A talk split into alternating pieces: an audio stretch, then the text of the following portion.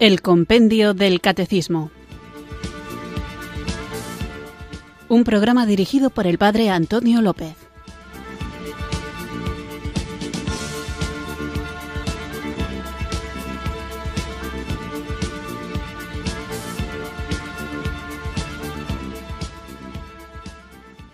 Muy buenas tardes, queridos oyentes de Radio María. Recibido un cariñoso saludo desde Irurzun, en Navarra, quienes sintonizáis una tarde más esta radio que cambia vidas, esta emisora de la Virgen, Radio María, para escuchar el programa El Compendio del Catecismo, nuestro espacio de la tan necesaria formación católica en el que tratamos de conocer la fe que queremos vivir, compartir y defender. Por ponernos en contexto de lo que estamos viendo, estamos iniciando la segunda sección de la tercera parte del compendio del catecismo. La tercera parte es la vida en Cristo y la segunda sección son los diez mandamientos. Hemos dedicado unas cuantas preguntas a los mandamientos en general, a cuál es el significado de los mandamientos, a su vigencia y al modo como Jesús los interpreta. Y hoy vamos a comenzar con el capítulo primero, donde iremos a partir de ahora tratando los mandamientos uno a uno, viendo lo que su cumplimiento implica. Digo esto porque a veces cuando la gente hace examen de conciencia piensa que, por ejemplo, el mandamiento honrar padre y madre se limita únicamente a la relación con el padre y con la madre, con los progenitores, cuando en realidad es algo que tiene que ver mucho con la relación no solo con los padres, sino con la autoridad en general. O cuando hablamos de no matar, hay quien piensa que como nunca ha cometido un homicidio, ya ese mandamiento no le apela directamente, cuando el mandamiento en realidad tiene que ver no solamente con no cometer crímenes, asesinatos, sino en general con la relación con la vida, con la salud. Pongo esto simplemente como ejemplo de que los mandamientos involucran nuestra conducta de manera que tengamos que reproducir en ella la voluntad de Dios, que no se limita al mero cumplimiento externo de una norma dada, sino a un auténtico cambio interior en el que creyendo firmemente en el amor de Dios y en que su voluntad nos hace felices, procuramos cumplirla y cuando nos saltamos uno de esos mandamientos con todo lo que él significa, estamos alejándonos de la meta para la que hemos sido creados. Así que vamos a comenzar con este primer capítulo cuyo título es la cita de la Sagrada Escritura, amarás al Señor tu Dios con todo tu corazón, con toda tu alma y con todas tus fuerzas. Un texto del capítulo sexto del Deuteronomio y luego dice el título Primer mandamiento, Yo soy el Señor tu Dios, amarás a Dios sobre todas las cosas. Es un texto del libro del Éxodo y sería bueno, por ponernos en contexto, centrarnos en el momento en el que Dios pronunció estas palabras, que es un momento crucial en la historia de la humanidad en la que Dios revela su voluntad y establece una guía para nuestra vida. Antes de adentrarnos en este versículo en cuestión, que citará la pregunta que después leeremos, es relevante conocer en qué momento se desarrolla. El libro del Éxodo relata la liberación de los israelitas de la esclavitud de Egipto liderada por Moisés bajo la dirección de Dios. Después de atravesar el Mar Rojo, el pueblo llega al monte Sinai donde Dios entrega los diez mandamientos. Los diez mandamientos, las diez palabras, los mandamientos de la ley de Dios son un conjunto de principios morales fundamentales para la vida del creyente. Estos mandamientos no sólo establecen una base para la convivencia humana, sino que principalmente buscan mantener una relación de amor y respeto hacia Dios. En concreto, en el libro del Éxodo, en los versículos 20 y 21 del capítulo 20, dice Dios a Moisés que no tema, porque Él ha venido para que su amor esté delante de él y para que el temor de Dios, entendido como un don del Espíritu Santo, nos mueva a no pecar. El pueblo estaba lejos y Moisés se acerca a la oscuridad en la cual estaba Dios. Estos versículos nos revelan una verdad muy profunda, y es que Dios se revela a Moisés en una manifestación asombrosa, generando en el pueblo temor. Sin embargo, Dios dice que no teman, ya que su intención no es causar daño, sino afianzar el respeto hacia Él. El temor, el que refiere la Sagrada Escritura, no es el miedo desmedido o el terror, sino una reverencia profunda y una actitud de obediencia y respeto. Dios busca que su pueblo se mantenga alejado del pecado y viva de acuerdo con sus preceptos para así experimentar una vida en comunión con Él. La enseñanza contenida en estos versículos de los que vamos a hablar hoy se aplica también a nuestro día a día. Dios desea que vivamos en reverencia hacia Él, entendiendo que sus mandamientos son para nuestro beneficio porque nos alejan del pecado. Enfrentar las pruebas y desafíos con confianza en Dios, sabiendo que Él nos acompaña y nos guía, es esencial para los cristianos. Por eso, cuando tengamos momentos difíciles, nuestra fe debe fortalecerse porque el carácter de Dios en esos momentos de dificultad se manifiesta de manera especial. Los diez mandamientos son una guía para vivir una vida plena y en armonía con Dios y con nuestros semejantes. Permanecer cerca de Él, meditar constantemente su palabra, nos ayudará a mantenernos firmes en nuestros principios y alejados de las tentaciones que nos rodean. El relato del Éxodo y los mandamientos de Dios revelan su amor y su preocupación por nuestra vida, tanto material, física, como espiritual y emocional. Por eso el Señor, con el cumplimiento de los mandamientos, nos pide que tengamos una relación cercana y obediente a Él y también nos pide que confiemos en el camino de felicidad que Él ha trazado para nosotros. El gran pecado es desconfiar de Dios y creer que sus mandatos no nos van a llevar a la felicidad. Ese es el gran engaño del diablo, hacer a Dios mentiroso. Y esta es la gran elección del cristiano, obedecer los mandamientos del Señor, sabiendo que en ellos encontramos la plenitud de lo que estamos llamados a ser si los vivimos desde Cristo y con la fuerza del Espíritu Santo, al que ahora, antes de comenzar el programa, invocamos con fe. Ven Espíritu, ven Espíritu, ven Espíritu.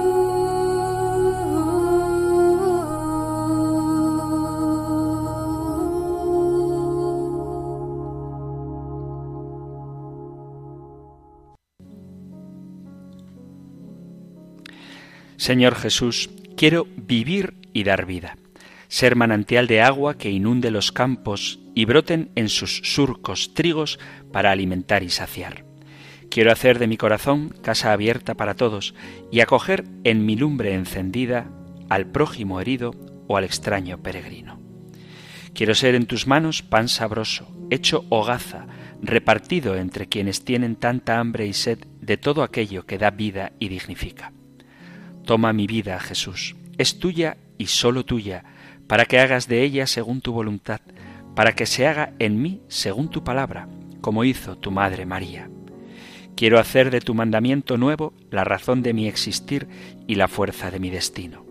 Quiero entregarte mi vida por la causa de tu reino y dejarla hecha semilla en el surco de los caminos por donde me hagas transitar. Quiero dar mi vida por el prójimo que tiene su vida amenazada, que camina abatido y cae rendido. Quiero dar mi vida por el que se siente solo y triste y tiene la piel seca de luchar y quedar siempre vencido. Quiero dar mi vida por el que camina sin Dios en su noche y su dolor y su llanto y sus limitaciones se hacen alarido.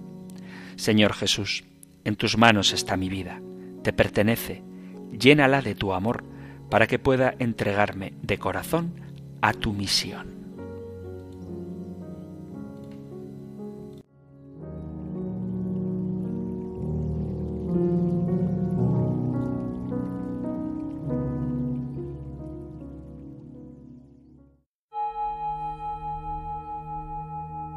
Ven Espíritu, ven Espíritu, ven Espíritu.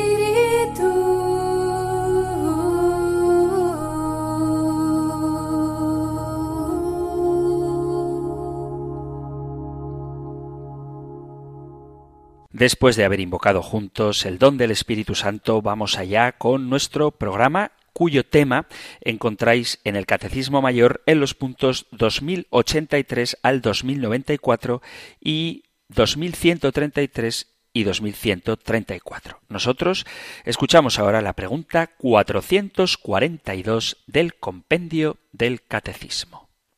Número 442. ¿Qué implica la afirmación de Dios Yo soy el Señor tu Dios de Éxodo 20:20? La afirmación Yo soy el Señor tu Dios implica para el fiel guardar y poner en práctica las tres virtudes teologales y evitar los pecados que se oponen a ellas. La fe cree en Dios y rechaza todo lo que le es contrario, como por ejemplo la duda voluntaria, la incredulidad, la herejía, la apostasía y el cisma. La esperanza aguarda confiadamente la bienaventurada visión de Dios y su ayuda, evitando la desesperación y la presunción. La caridad ama a Dios sobre todas las cosas y rechaza la indiferencia, la ingratitud, la tibieza, la pereza o indolencia espiritual y el odio a Dios que nace del orgullo.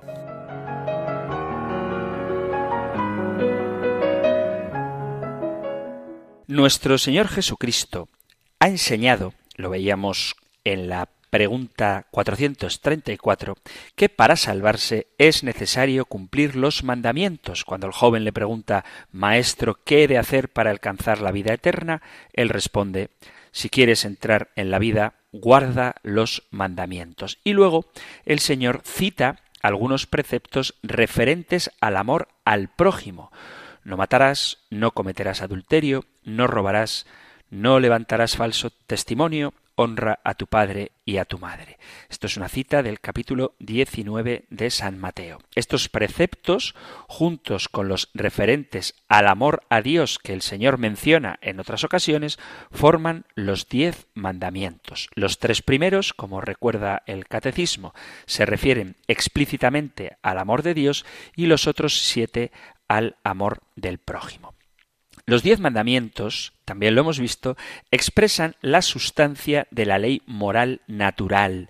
Es una ley inscrita en el corazón del hombre cuyo conocimiento quedó oscurecido como consecuencia del pecado original y de los propios pecados personales. Dios ha querido revelar algunas verdades religiosas y morales que de suyo no son accesibles a la razón para que todos puedan conocer de modo completo y cierto lo que Él ha querido enseñarnos. Lo ha revelado primero en el Antiguo Testamento y después de manera plena por medio de Jesucristo. La Iglesia custodia la revelación y nos lo enseña así a todos los hombres. Por eso hemos hablado también de la Iglesia como madre y maestra justo antes de empezar directamente con los diez mandamientos. Algunos mandamientos establecen lo que se debe hacer. Son mandamientos positivos, como por ejemplo santificar las fiestas o honrar a padre y madre.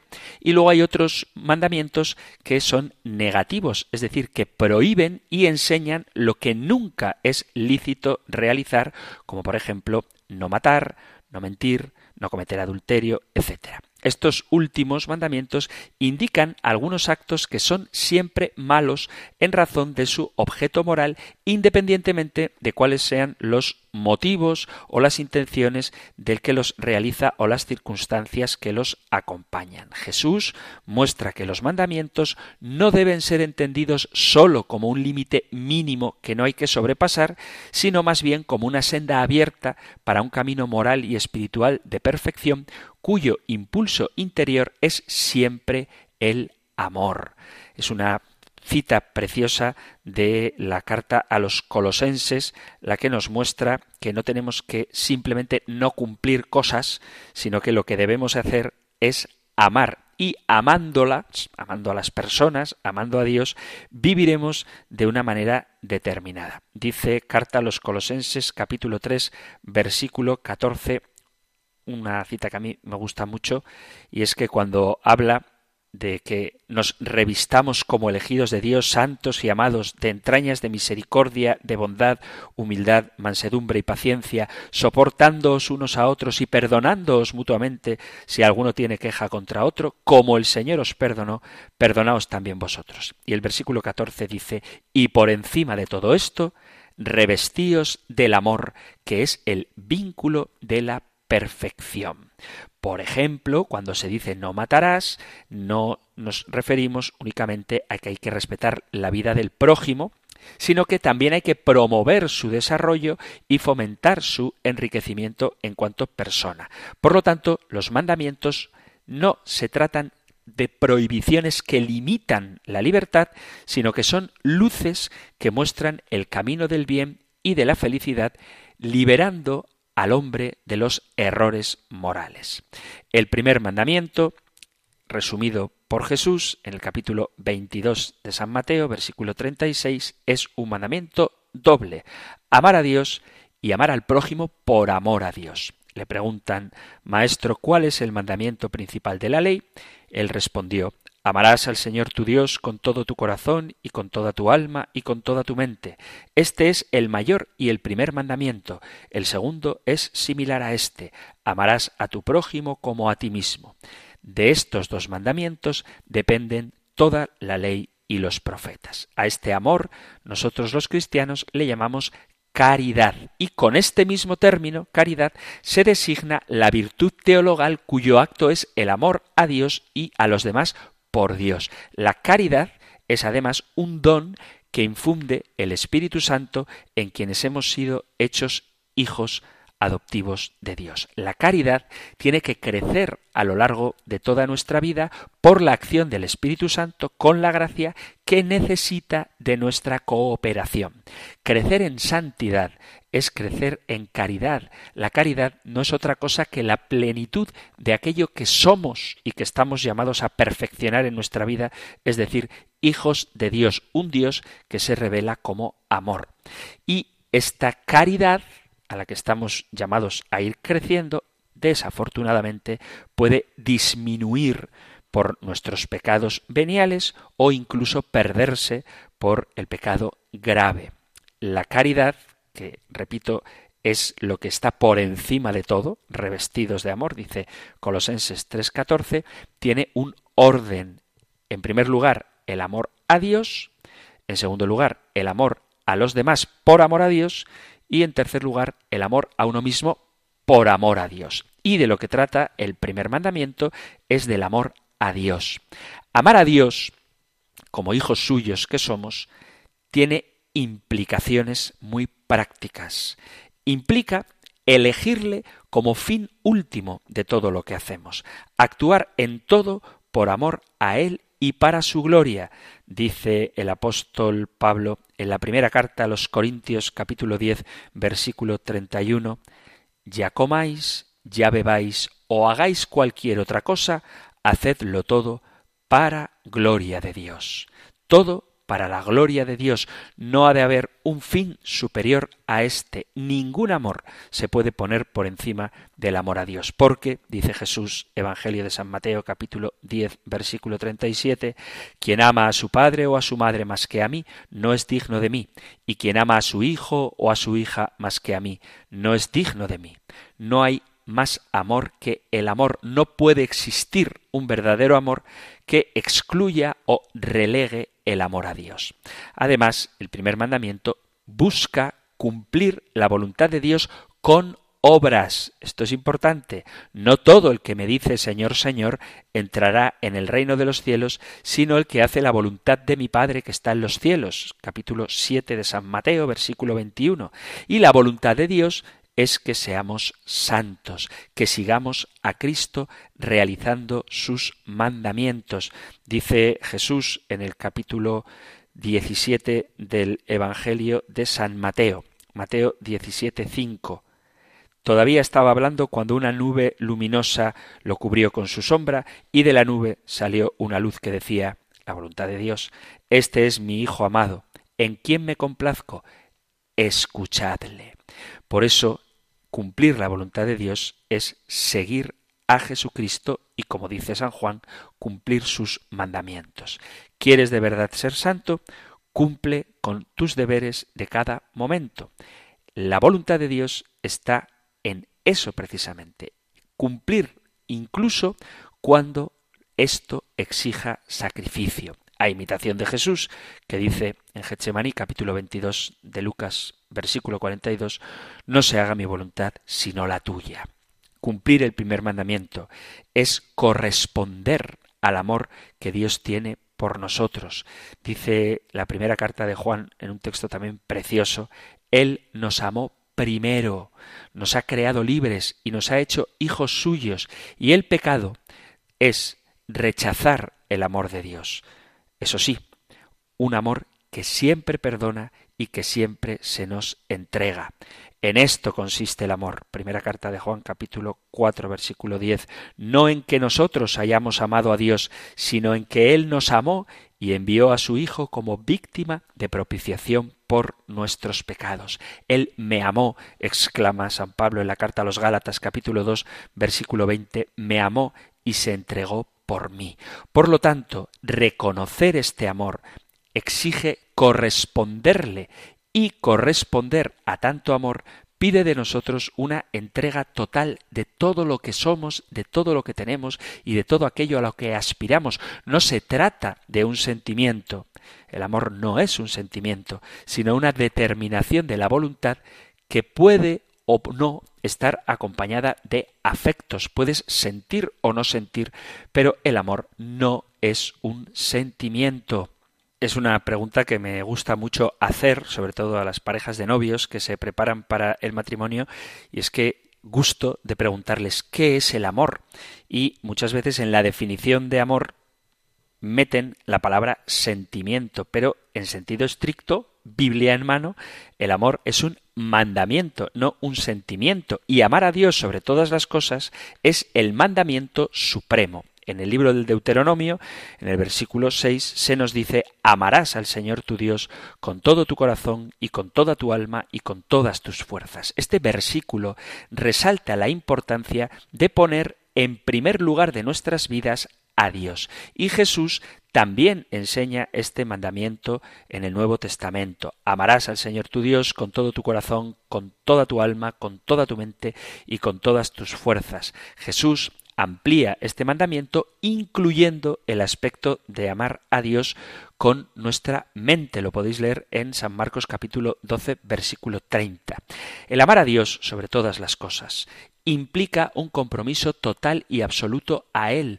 No debe haber nada ni nadie que ocupe un lugar más alto en nuestro corazón que Dios. Es una llamada a darle a Él el primer lugar en nuestras vidas, adorándolo con reverencia, con obediencia y con gratitud. Cuando amamos a Dios sobre todas las cosas, nuestras prioridades se alinean con las suyas. Buscamos cumplir su voluntad y vivir de acuerdo con sus enseñanzas. Y es un compromiso diario el de amarlo, seguirlo y honrarlo en todo lo que hacemos. En conclusión, el mandamiento supremo de amar a Dios sobre todas las cosas es algo fundamental, es un recordatorio constante de la importancia de poner a Dios en el centro de nuestras vidas y priorizar nuestra relación con Él. Amar a Dios es el mandamiento fundamental. El primer y más importante mandamiento que nos enseña la Biblia es amar a Dios sobre todas las cosas. Este mandamiento está en varios pasajes bíblicos y se presenta como el principio fundamental de la vida cristiana. Amar a Dios significa tenerle a Él como prioridad absoluta. Un mandamiento de amar a Dios sobre todas las cosas nos muestra que Él ocupa el primer lugar en nuestras vidas. No podemos permitir que nada ni nadie tome el lugar de Dios en nuestros corazones. En el próximo programa siguiendo con el mandamiento, hablaremos de la idolatría y veréis cómo muchas veces hay quien desvía el foco de atención sobre lo que este pecado significa pensando, equivocadamente, que orar delante de una imagen es idolatría. No hacen falta imágenes para ser idólatra. Un ídolo puede ser algo material o no, es decir, puede ser una idea, una aspiración, una ideología, un afán, un anhelo, que ponemos en el lugar que debería ocupar el Señor. Por eso, amar a Dios como prioridad significa que nada, ni nuestros deseos, ni nuestras metas, ni nuestros placeres o proyectos personales estén por encima de Él. Amar a Dios sobre todas las cosas no es un sentimiento pasajero, no es que tú eh, notes en tu corazón hormigueos y mariposillas cuando piensas en el Señor. Ojalá que esto te pase, pero normalmente no suele durar mucho, ni cuando hablamos del amor a Dios, ni cuando hablamos del amor esponsal, sino que el amor, en el sentido pleno de la palabra es un compromiso constante. Significa dedicarnos a Dios de forma total y permanente, incluso, insisto, en medio de las dificultades y pruebas. En los momentos de alegría o tristeza debemos aferrarnos a su amor y confiar en su fidelidad. Este compromiso se manifiesta a través de nuestras actitudes, el tiempo que dedicamos a la oración, a la recepción de los sacramentos, a la adoración eucarística, a la lectura de la Biblia, a la comunión con otros creyentes, al servicio de caridad hacia los demás, especialmente a los más necesitados, cuando amamos a Dios sobre todas las cosas. Ese amor transforma nuestras vidas, nos capacita para vivir en obediencia a Él y nos ayuda a mantenernos en su voluntad, es decir, lejos del pecado. El amor a Dios nos impulsará a amar al prójimo tal y como nosotros somos amados por Dios, y esto implica perdonar a quien nos ha ofendido, buscar la justicia, trabajar por la paz en nuestro entorno y además nos moverá a evangelizar, es decir, a compartir ese mensaje de salvación y a vivir de acuerdo con los valores del reino de Dios. Hay quien muchas veces se pregunta cómo puedo mostrar mi amor a Dios sobre todas las cosas en mi día a día. Para demostrar nuestro amor a Dios sobre todas las cosas, podemos y debemos seguir las enseñanzas de Jesús y cumplir los mandamientos, todos los que están en la palabra de Dios. Por ejemplo, amamos a Dios con todo nuestro corazón cuando seguimos el ejemplo y la enseñanza de Jesús que nos dice que lo hagamos con el corazón, con el alma y con la mente. Y esto significa poner a Dios en primer lugar de nuestras vidas, dedicándole tiempo. Vivir según la voluntad de Dios es amar a Dios sobre todas las cosas. En la Biblia encontramos principios y valores que nos guían en nuestra forma de vida. Debemos esforzarnos por vivir una vida justa, y obediente a los mandatos de Dios, buscando siempre hacer lo que es agradable a sus ojos. Y esto lleva consigo ser testigos de su amor, porque el amor de Dios debe reflejarse en nuestras acciones y actitudes a los demás. Debemos tratar a nuestros semejantes con amor, compasión y respeto siguiendo el ejemplo de Jesús, porque de esta manera seremos testigos del amor de Dios en nuestro mundo. Dice el Evangelio de San Juan en el capítulo 13, leo versículo 35, En esto conocerán que sois discípulos míos, si os tenéis amor los unos a los otros. Amar a Dios sobre todas las cosas significa servir a los demás. Jesús nos enseñó que el mayor mandamiento después de amar a Dios es amar a nuestro prójimo como a nosotros mismos y por lo tanto tenemos que buscar oportunidades para ayudar a los necesitados, brindar consuelo a los afligidos y compartir el mensaje de esperanza que nosotros hemos recibido de la Iglesia, del cuerpo de Cristo. Hay que perseverar en la fe por nuestro amor a Dios. En nuestro caminar cristiano vamos a enfrentarnos a desafíos y pruebas, pero debemos mantenernos firmes en nuestra fe. La confianza en Dios y la dependencia de su gracia nos ayudarán a superar cualquier dificultad por más dura que ésta nos parezca. Os leo un texto de la carta a los Hebreos en el capítulo 10 que dice, versículo 35, No perdáis ahora vuestra confianza, que lleva consigo una gran recompensa. Necesitáis paciencia en el sufrimiento para cumplir la voluntad de Dios y conseguir así lo prometido. Amar a Dios sobre todas las cosas lleva consigo una búsqueda constante del crecimiento espiritual.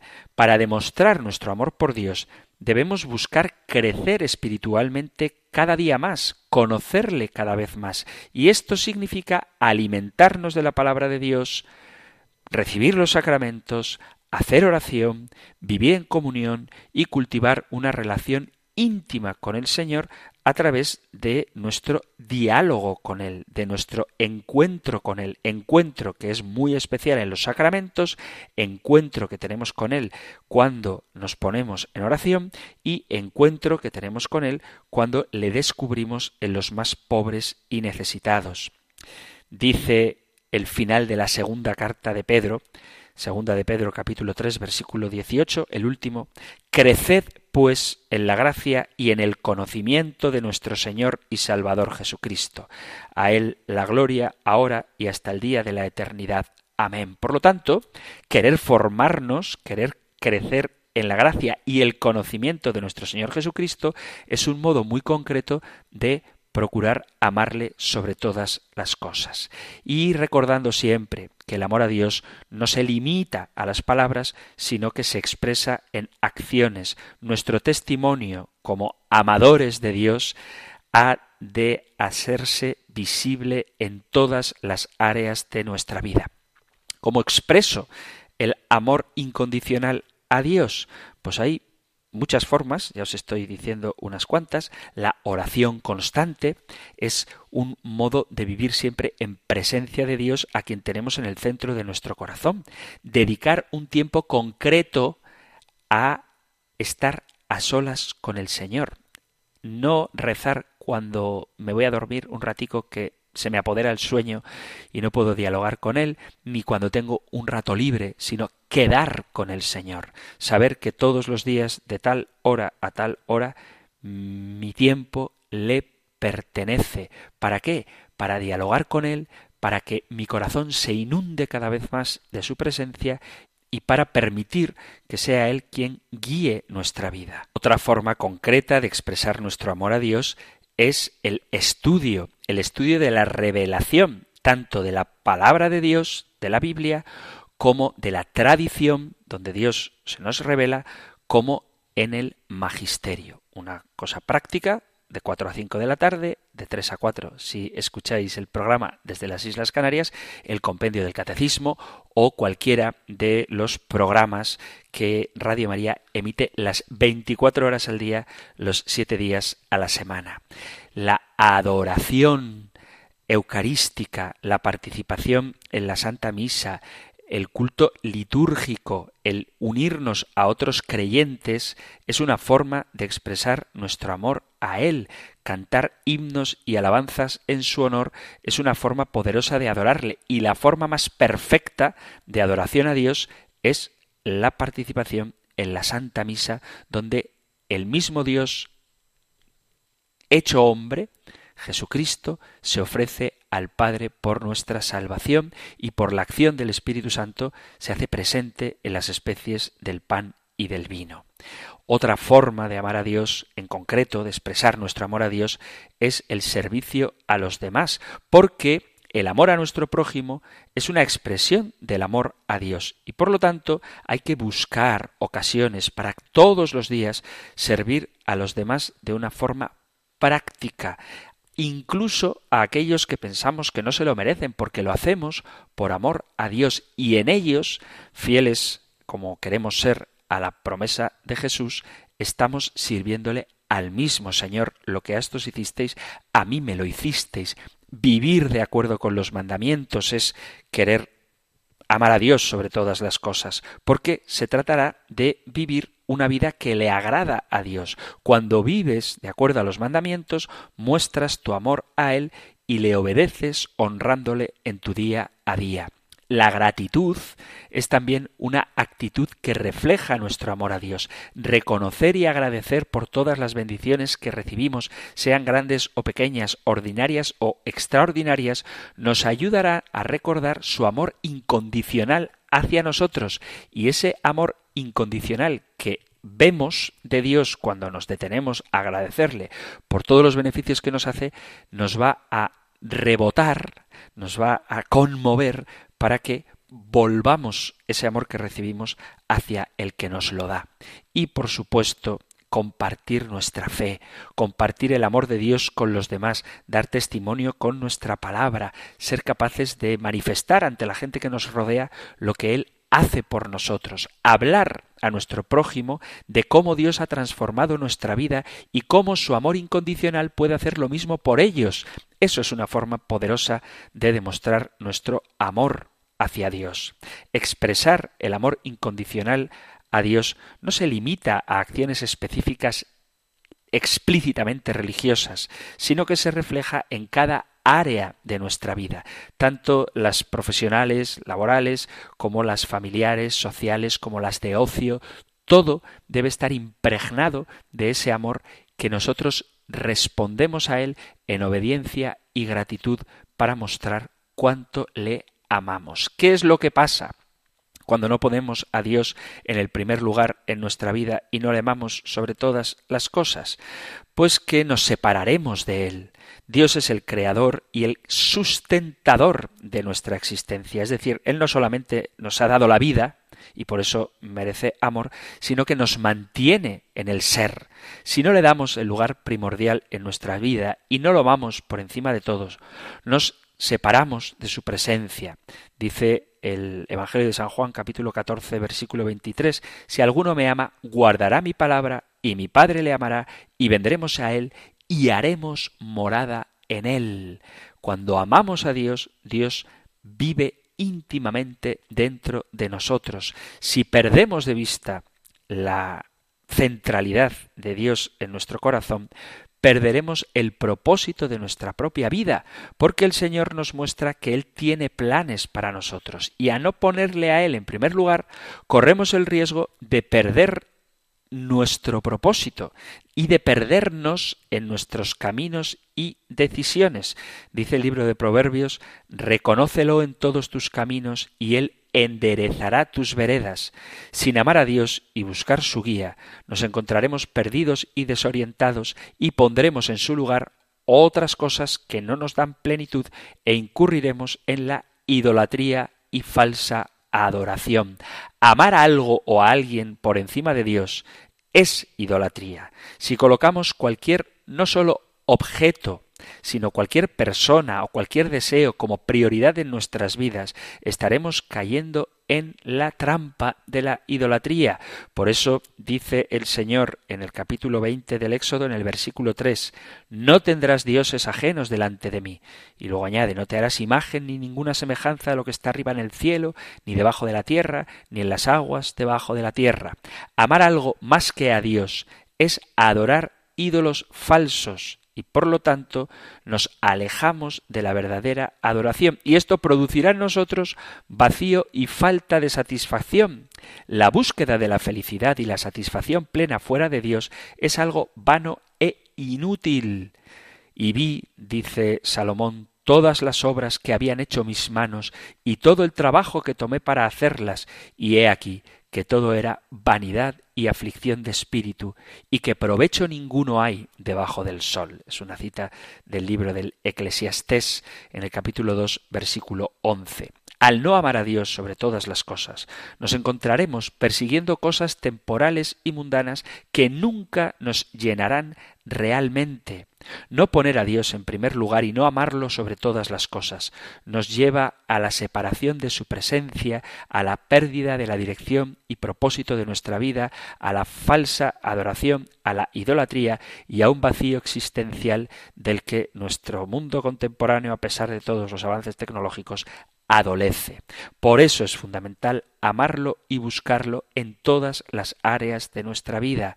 Amar a Dios sobre todas las cosas es algo esencial en la vida cristiana y nos recuerda que Dios ha de ocupar el centro de nuestras vidas y priorizar nuestra relación con Él por encima de cualquier otra cosa. Amar a Dios con todo nuestro corazón y alma, con toda nuestra mente y con todo nuestro ser, implica un compromiso total y absoluto en el cual no dejamos espacio para ningún tipo de idolatría. Cuando amamos a Dios sobre todas las cosas, experimentamos una transformación en nuestra vida, dándole el sentido para el que nos ha sido regalada. A través de este amor somos capaces de vivir en comunión con nuestro Creador, experimentando su amor incondicional, recibiendo su guía y la dirección para nuestras vidas y relacionándonos con el prójimo desde ese amor que nosotros recibimos de Dios. Así que recordemos siempre que amar a Dios sobre todas las cosas es el mandamiento principal y esto ha de reflejarse en cada aspecto de nuestra existencia. Vamos a hacer ahora una breve pausa musical y continuamos con nuestro programa.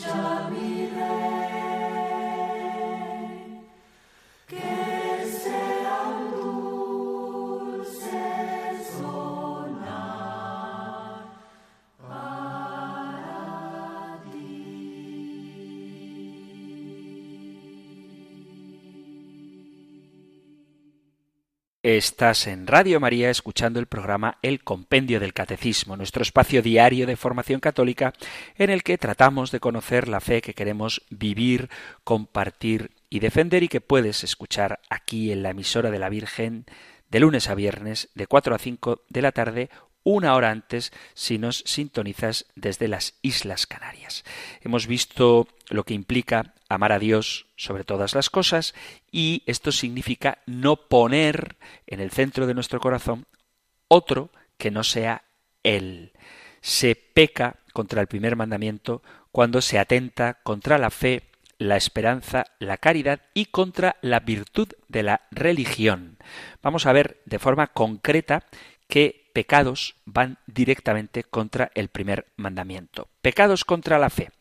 Sería una infidelidad formal el pecado de quien rechaza la fe positivamente o la desprecia, ojo, después de haber sido suficientemente instruido en ella. Hay mucha gente que atenta contra la virtud de la fe porque no tiene formación, pero quien habiéndola conocido, quien bien preparado, quien haya sido suficientemente instruido en ella, sigue aferrándose a su ideología contraria a la fe, estará cometiendo el pecado más peligroso de todos y el más grave, más allá de esta infidelidad formal, solo estaría, y esto existe, el odio a Dios. Sería algo interesante de lo que podríamos hablar en otro momento. Ya sabéis que podéis plantear las preguntas que queráis, porque a veces no da tiempo a desarrollar todo lo que implica cada pregunta del compendio, pero para eso tenéis los programas dedicados a los oyentes. Atentan también contra la fe el ateísmo, que es negar que Dios existe, que sería el ateísmo teórico, del que no hay muchos, yo no conozco a muchos ateos que de verdad sean capaces de defender con argumentos razonados la inexistencia de Dios, pero luego está el ateísmo práctico, que de esto hay muchísimo, que es vivir como si Dios no existiera. Incluso hay gente que se dice creyente, pero que vive como si Dios no existiera, y esto es un pecado contra el primer mandamiento, en concreto contra la fe. La herejía, que sería el error o duda voluntaria de un cristiano sobre alguna verdad de fe divina que la Iglesia propone para creer como dogma de fe. Esto es importante. Un musulmán no es hereje, es miembro de otra religión. Un judío no es hereje, es miembro de otra religión. Hereje es el que voluntariamente pone en duda o mantiene una doctrina contraria a la que la Iglesia nos propone para creer. Otro pecado contra la fe sería la apostasía, que es el abandono total de la fe cristiana recibida en el bautismo. Es el pecado cometido por un bautizado que rechaza las verdades de fe totalmente o parcialmente y por eso la abandona. Puede ser una apostasía formal, alguien que va y pide ser borrado, aunque esto no se hace pero se pone una nota marginal en la partida de bautismo de la lista de creyentes, del libro de la vida, del libro de bautismos, o puede ser, aunque no lo haga formalmente, porque o bien adhiere a otra religión o porque vive una actitud de rechazo a la fe. Otro pecado contra la fe sería el cisma, que es el pecado de quien rechaza la sumisión al Santo Padre, al Papa, o no quiere comunicarse con los miembros de la Iglesia en comunión con el Papa. No se opone directamente a las verdades de fe, pero lo cierto es que es muy difícil que haya cismáticos que no sean herejes, porque una de las doctrinas, un dogma de nuestra fe, es la filiación, sentirnos hijos, el obedecer al Santo Padre. La indiferencia con respecto a la religión sería también un pecado contra la fe y la superstición o adhesión a doctrinas que se oponen a la fe. Muchas veces son fruto de la ignorancia, pero peca contra el mandamiento quien se toma en serio cosas supersticiosas, cuestiones de mala suerte, las eh, como creer que si se te atraviesa un gato negro eso te va a traer malfario o creer que el número 13 está maldito. Todo este tipo de cosas van contra el primer mandamiento. Lo mismo que creer en adivinos, hechiceros, echadores de cartas, horóscopos, espiritistas y curanderos. Lo mismo que la astrología, que no hay que confundirla con la astronomía. Todo esto es superstición e idolatría sería interesante, y quizá tengamos tiempo de hacerlo en otro programa, dedicar un espacio adecuado, de tiempo me refiero, para hablar de estas cuestiones que desafortunadamente mucha gente de la que todavía aún se confiesa cristiana y católica cree. Por eso el hombre no es supersticioso, no debe ser supersticioso, sino religioso, porque hay muchos que no creen en las verdades de religión, pero luego creen en las mentiras y engaños de adivinos, brujos y espiritistas. Como decía el gran Chesterton, no creer en Dios no significa no creer en nada, sino que significa creérselo todo. ¿eh? Podríamos hablar, digo, de la superstición, pero estamos al final del programa y me voy a limitar únicamente a enumerar los pecados. Pecado contra la esperanza sería desesperar de la propia salvación, pensar que la misericordia de Dios no tiene nada que hacer contigo, y lo mismo sería la confianza presuntuosa, es decir, pensar que ya estás salvado porque Dios es tan bueno que perdona siempre y no tengo yo que cumplir los mandamientos ni hacer nada. Eso es la presunción. O la presunción de considerar que tú eres capaz de salvarte a ti mismo sin necesidad de Dios. Y de esto hay mucho. Hay mucho mensaje de autorredención y de autoayuda, que en principio autoayuda no es nada malo, porque está bien poder ayudarte, pero cuidado con interpretar la autoayuda como la capacidad del hombre de salvarse a sí mismo. Eso es algo con lo que hay que tener cuidado.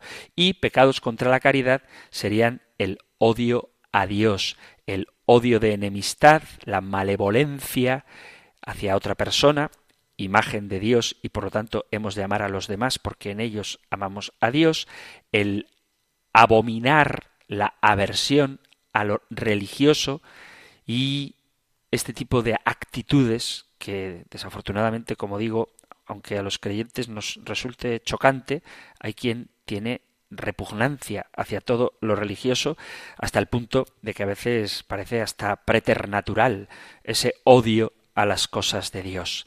Sería también una falta contra la caridad debida hacia Dios el indiferentismo religioso o la tibieza espiritual.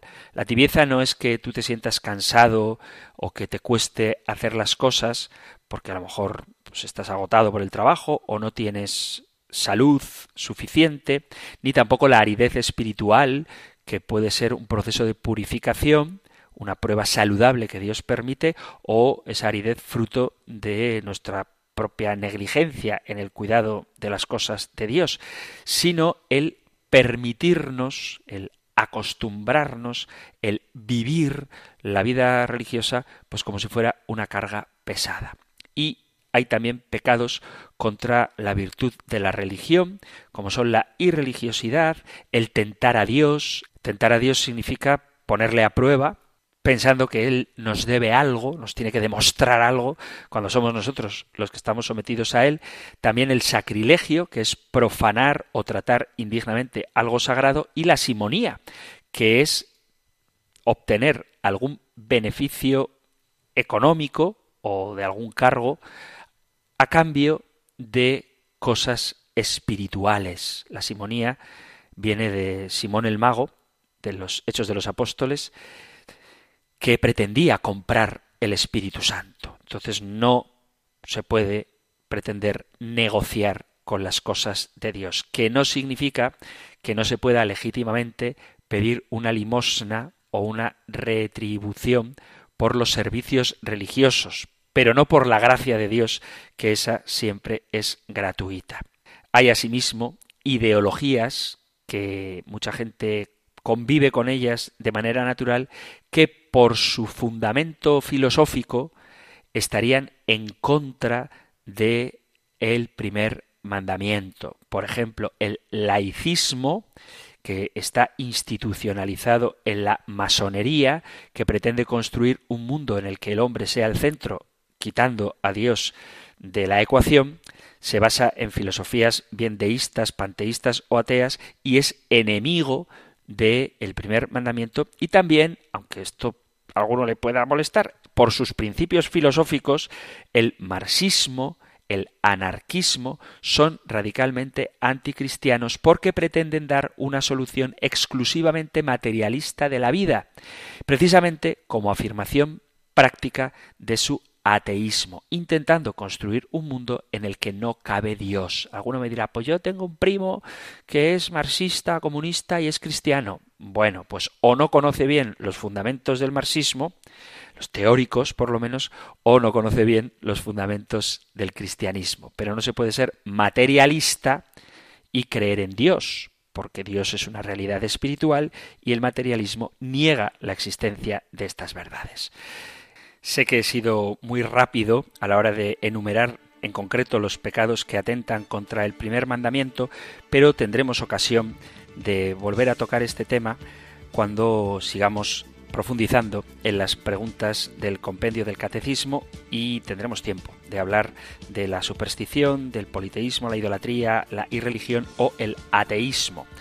Así que lo dejamos aquí porque se termina el tiempo para nuestro programa de hoy, pero la ventaja que tenemos es que este es un programa diario, así que no os perdáis la próxima edición, la próxima emisión del programa que será, con el favor de Dios, el siguiente día, a la misma hora, de 4 a 5, de 3 a 4 si nos escuchas desde Canarias. Terminamos pues, pero antes os recuerdo que si hay algo de lo que queráis hablar, podéis enviar vuestras preguntas, comentarios, sugerencias, discrepancias, testimonios, todo lo que queráis compartir al correo electrónico compendio arroba radiomaria.es, compendio arroba radiomaria.es o al número de teléfono para WhatsApp 668 594 383 668 594 383.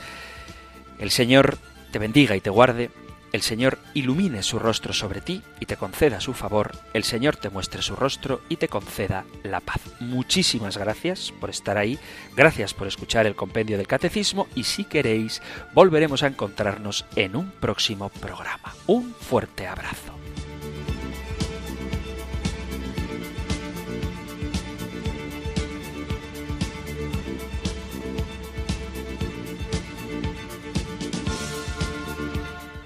El Compendio del Catecismo. Un programa dirigido por el Padre Antonio López.